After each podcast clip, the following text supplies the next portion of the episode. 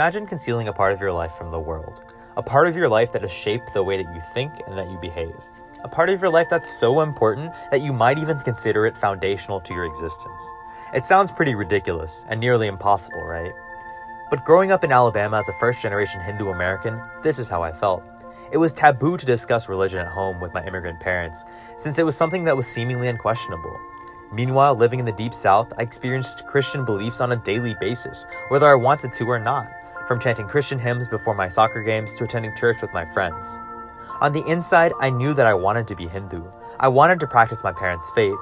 Yet, although I never identified as Christian, in some ways, I felt it. I felt this religious confusion for too long, so I decided to put an end to it. For the first time, I had a conversation with my father about his religion, the religion of this country, and where I belong in all of this.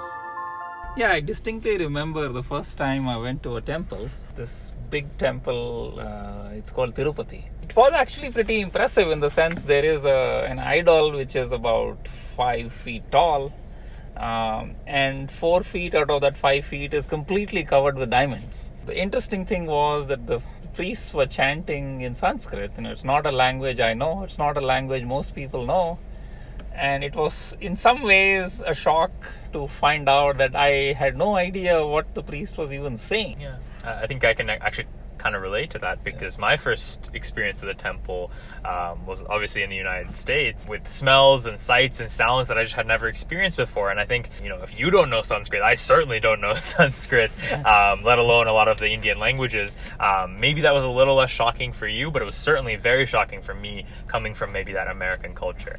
In some ways, I feel that I devalue Hinduism because I don't understand it, literally. The religion is based on scriptures in Sanskrit, a language that's completely foreign to me. As a result, I never derived any meaning out of listening to and chanting Hindu prayers. I always thought that this was because the scriptures, when translated, just didn't resonate with me. But maybe that's not the case. Maybe something was lost in translation. So to me, Sanskrit, or at least learning Sanskrit, is not that important. Yeah. Um, and at least from my perspective, the English translation of the hymns are enough. Right. Um, so do you think there's value in the Sanskrit uh, translation? You know, it's important to know what the the prayer is saying. So at least you know what you're praying. But then actually, if you look at the way it is said, I just like to hear it in Sanskrit. When I remember there was a there was an occasion, and again this was you know when my kids were small, and you know we used to take them to this sort of Sunday school. But I remember there was a time when one of the people who was teaching these uh, hymns said, "You know what? Let's sing the same thing in English." And I don't know how the kids felt about it, but I personally sort of cringed at it, and it just didn't sound the same. Maybe because, and maybe it's me, you know, maybe because I've been hearing it for so long in Sanskrit, it just didn't have the same punch. I think part of my father's reluctance to use English translations of Hindu prayers is due to his upbringing in India, a country that's overwhelmingly Hindu. During our conversation, he described field trips to temples during school and large scale religious festivals near his home. Essentially, my father's upbringing with Hinduism in India is exactly what I experienced with Christianity in America. Now, when he decided to move to the United States in the late 1980s, he was prepared to be challenged for his faith. And he was. Here, he tells me a story of eating at a restaurant in Ann Arbor, Michigan. So we go there, and then once, you know, we were sort of done eating, they made us fill out a questionnaire, and, you know, the last question was, Have you found Jesus?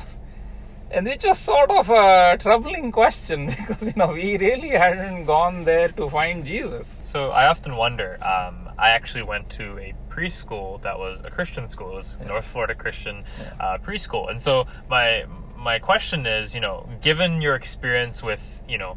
Uh, maybe sort of affronts to your religion in the United States, why did you then choose to put your kids, aka me and my sister, um, in, in in a maybe a different religion school? We were providing enough religious instruction at home. So the fact that they were getting a slightly different instruction at school didn't matter that much. You know, what mattered to us more was are they learning some math and some English and some reading and some science? You know, that actually was more important. And we were pretty confident that whatever they were learning about religion could be quote unquote undone at home. But while putting me in a Christian school didn't matter to my parents, it did matter for me. This was the origin of my religious confusion, especially when I had experiences like this one. We did a, I think, a, a spring festival, and what we did is we reenacted Noah's Ark. But one thing that I remembered, one key detail that I remembered, is that I was dressed as a cow. Now, my question to you is, um, you know, some of my friends think that I, that is actually was purposeful. What are your thoughts and feelings about that? I I find it hard to believe that it was, you know, if they were trying to offend, it was intentional.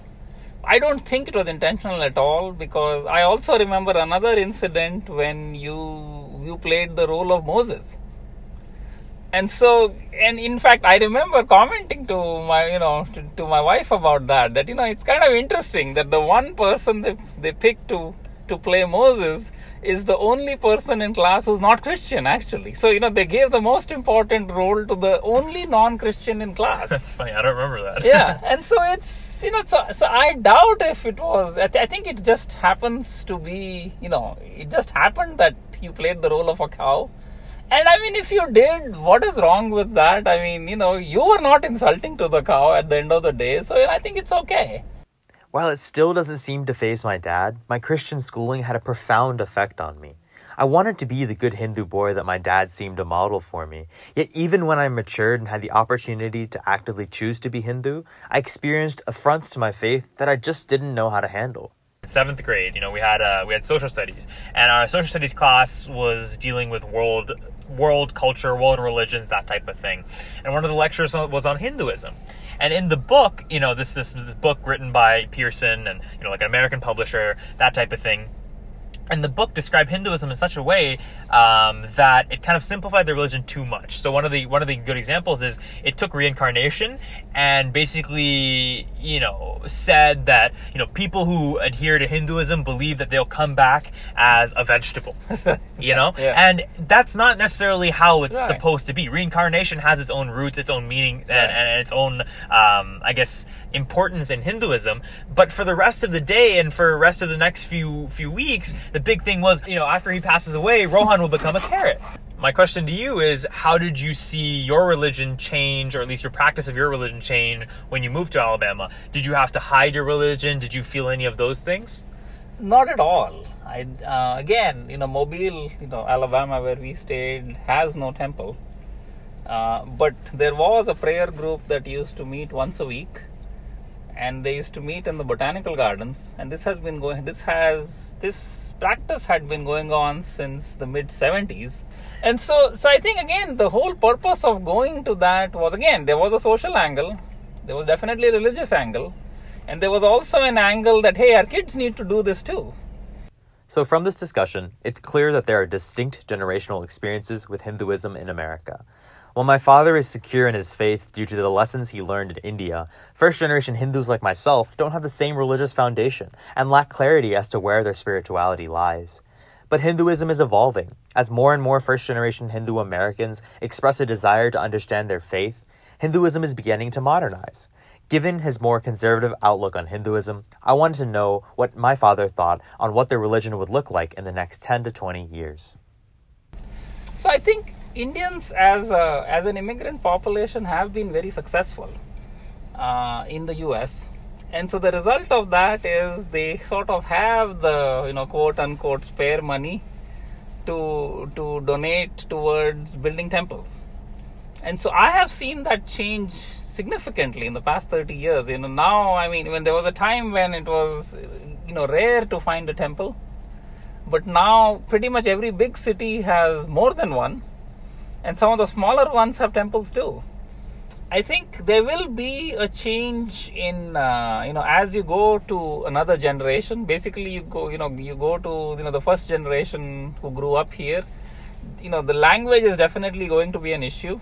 And so you you know you might see a shift towards sort of you know moving to something that is more in english rather than sort of based in Sanskrit. And I think that's okay, you know, as long as the religion, religious principles are being maintained, I think I'm fine with that. So I think the switch to a language will happen, but I think it will be gradual. And so, so, so you know, Hinduism is going to evolve, and that's okay. And you could say there's nothing we can Hindu about it. Good one, Dad. And thank you for the honest conversation. After this talk, I wish I had spoken up earlier. I better understand why I felt so much religious confusion growing up. It wasn't that my parents weren't doing a good enough job teaching me Hinduism at home, or that American culture forced Christianity upon me. Rather, I think my experience was unfortunate but natural. We often hear about the trials and tribulations that immigrants face when packing up their life and moving to a completely foreign country. But perhaps my difficulty understanding my faith is one of the many challenges faced by the sons and daughters of these immigrants. First generation Americans like myself have a dual identity, seeing themselves as part of their cultural minority group and the society that they now live in. And living two lives is difficult, especially when those values conflict. But just like other first generation Americans before me, and the many who will follow after, I've carved my own identity, getting to pick and choose aspects of both of my cultures and both of my religions to become the person I am today. From Rice University, this is Rohan Palanki.